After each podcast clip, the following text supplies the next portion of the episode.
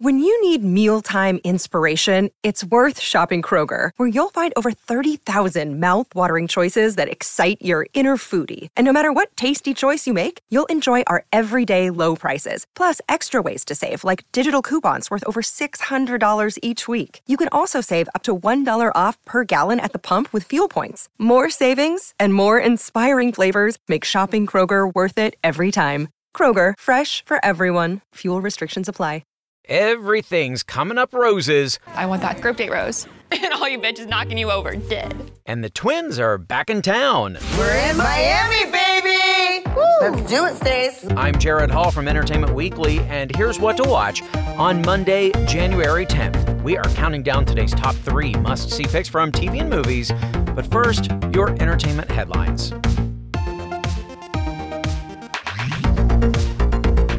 Bob Saget, comedian, patriarch of Full House's Tanner family, and former host of America's Funniest Home Videos, was found dead Sunday in his Orlando, Florida hotel. He was 65.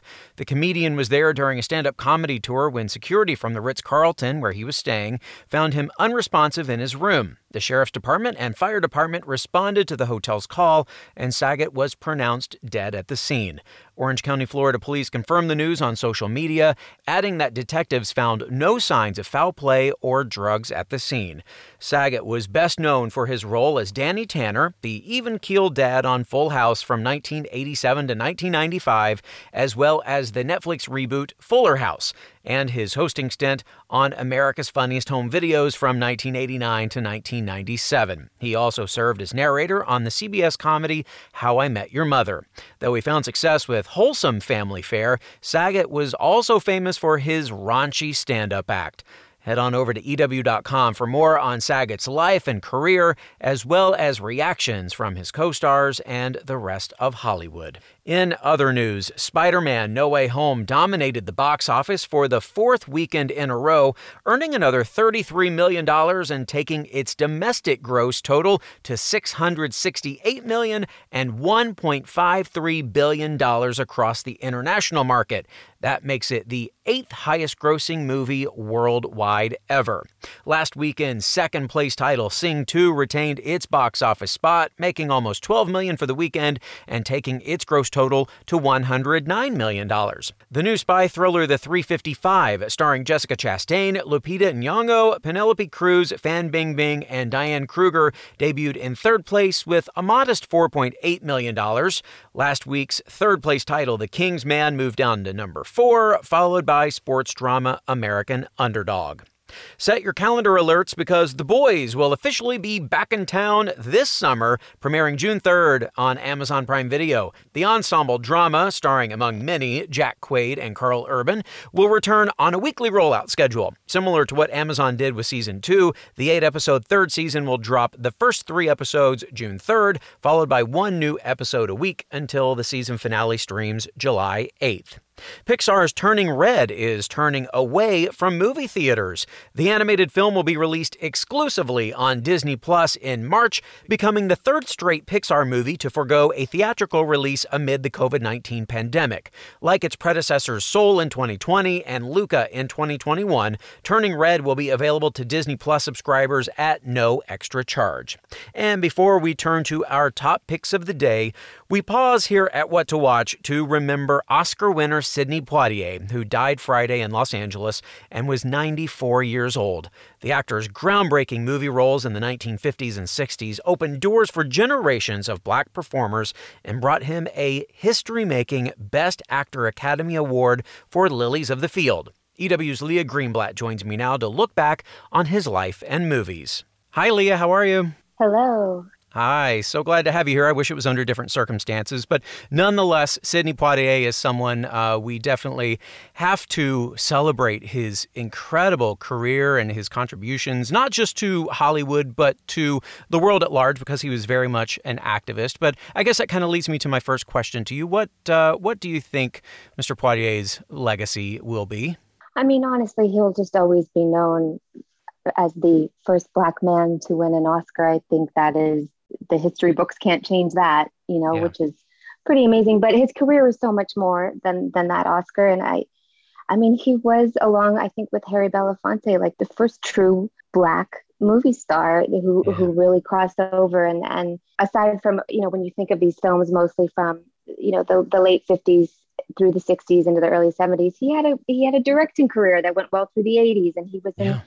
movies you know into gosh the the early mid 2000s i mean this he was 94 years old and he had an incredible life. And mm-hmm. you know i love the fact that you know he grew you know he grew up in the bahamas.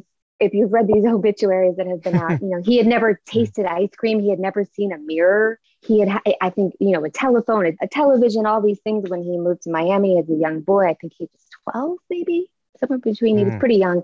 But anyway, so he had to completely train himself out of this heavy Caribbean accent that he had. Yeah. And we've seen him in films win awards for films where he sounds this he has this gorgeously crisp British accent and he has he's yeah. done regional American accents. He just he was this phenomenal person and and he's coming in at a time in the industry where you had to walk this incredibly fine line as a black man to be non-threatening, to be accessible, you know, and he was never allowed for years and years to really play a romantic lead because yeah. that was considered right. too scandalous and mm-hmm. just such an elegant, elegant man and actor.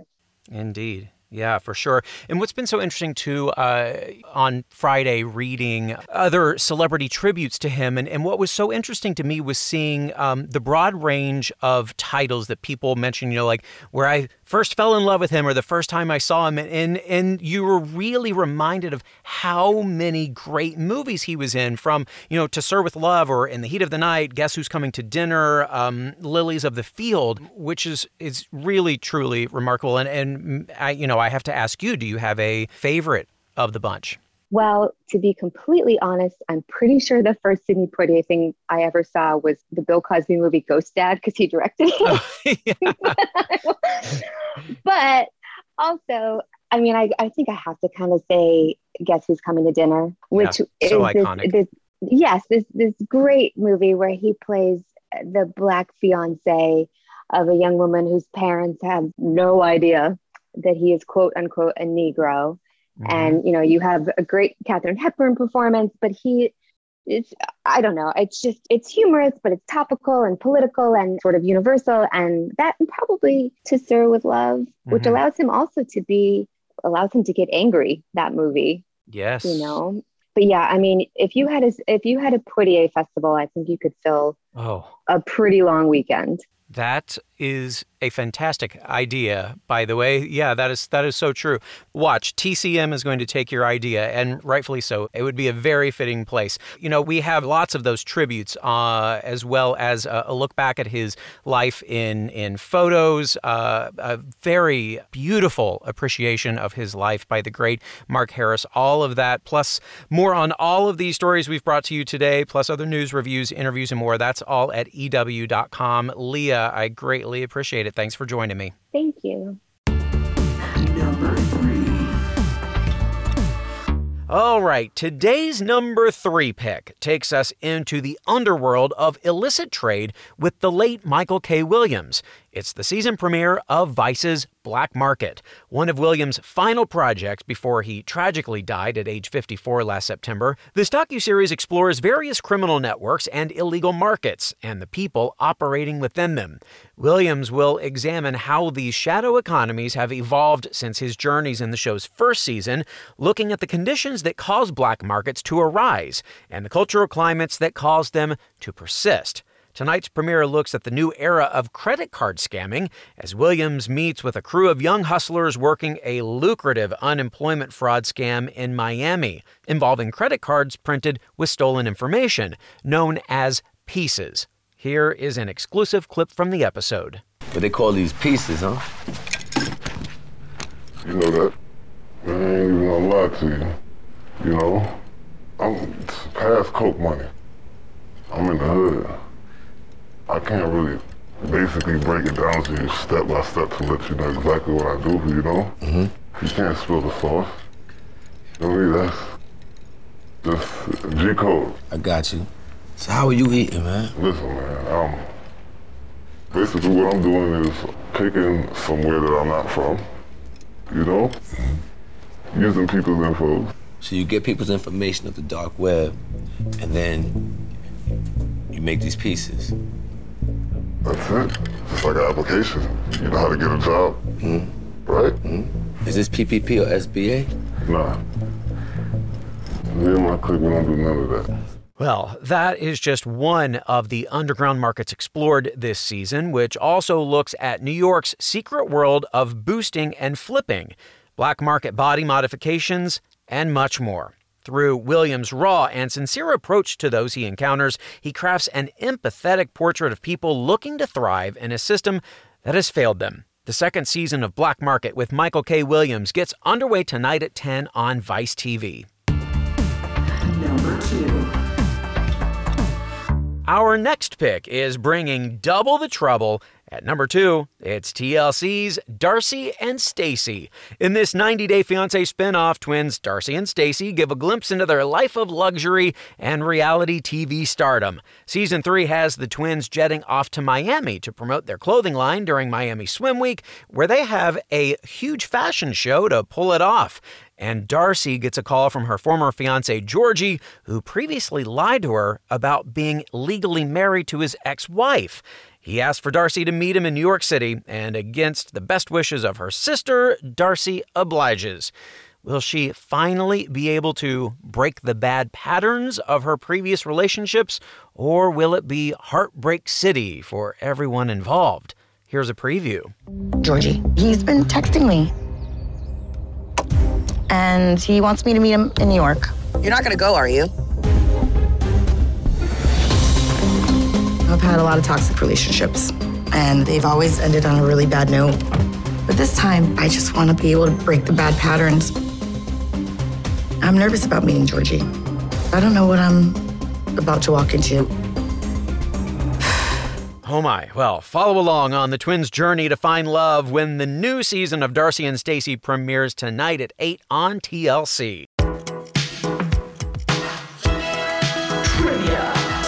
It's trivia time. Hilary Duff is one of two special guests on this week's episode of The Bachelor. More on that in a bit. But first, a trivia question about Duff's classic show, Lizzie McGuire. The creators unexpectedly drew inspiration for the Disney Channel sitcom from what acclaimed German movie? Aguirre, The Wrath of God, Wings of Desire, or Run Lola Run? This might be a bit of a tricky one. Stick around for the answer to that and today's number one pick. What to watch, we'll be right back. Hey everyone, I'm Sid Evans, editor in chief of Southern Living and host of Biscuits and Jam. Since 2020, I've been interviewing musicians, chefs, authors, and other Southern icons about their family traditions, their faith, their favorite meals, and of course, what it means to be Southern. And I'm excited to announce season five of our award winning podcast. Join me every Tuesday for new conversations with some of the most interesting and influential Southerners around. Be sure to follow Biscuits and Jam wherever you get your podcasts. You can also find us online at southernliving.com slash biscuits and jam. Welcome back to EW's What to Watch. This week in entertainment history, the first Batman TV series, starring Adam West as the Caped Crusader and Burt Ward as Robin, premiered on ABC 56 years ago this week on January 12, 1966. Following the two heroes as they defend Gotham City from various villains, including Cesar Romero as the Joker, Batman was a massive success at the time, running for three seasons and spawning a feature film that was released between the first two. Over the subsequent decades, the series has been both praised and criticized, often for the same reasons, including the show's campy style, West's performance as Batman, and the absurd comic book style elements. Pow, crash, zoom! EW's own Darren Franich recently wrote an essay defending the 1966 movie, calling it, quote, the only Batman film for a toddler, and the best one for a 30 year old bored after decades of grimacing. You can check out that full article at EW.com.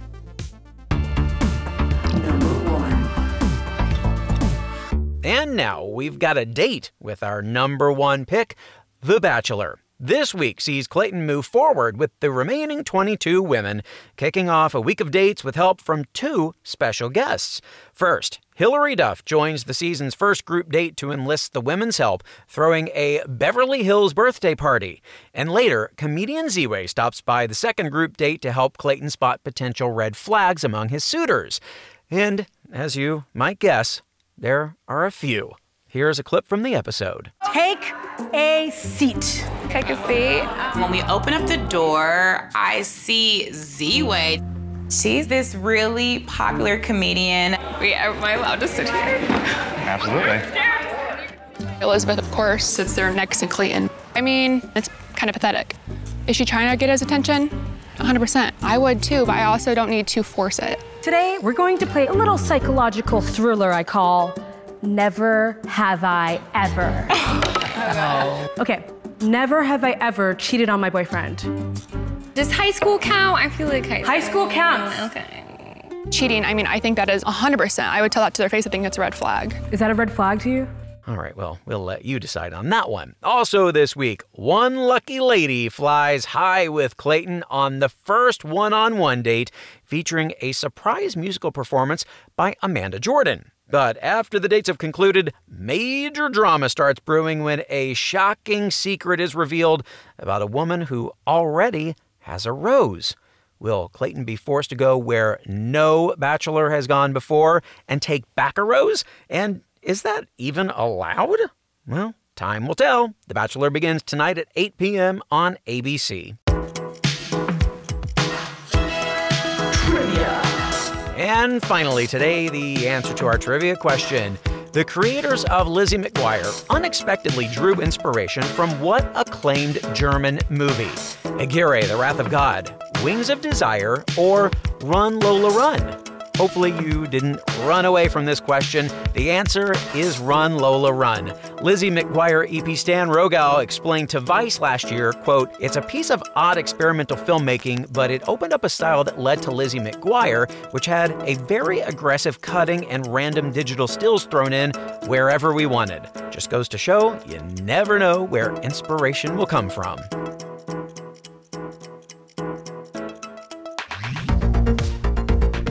Well, that is our show for today. We will have more news and must see picks for you tomorrow, so be sure to follow or subscribe to What to Watch so you don't miss our daily recommendations, more of which can be found at EW.com. I'm senior editor Jared Hall. You can find us on Twitter at EW and at Jared Hall.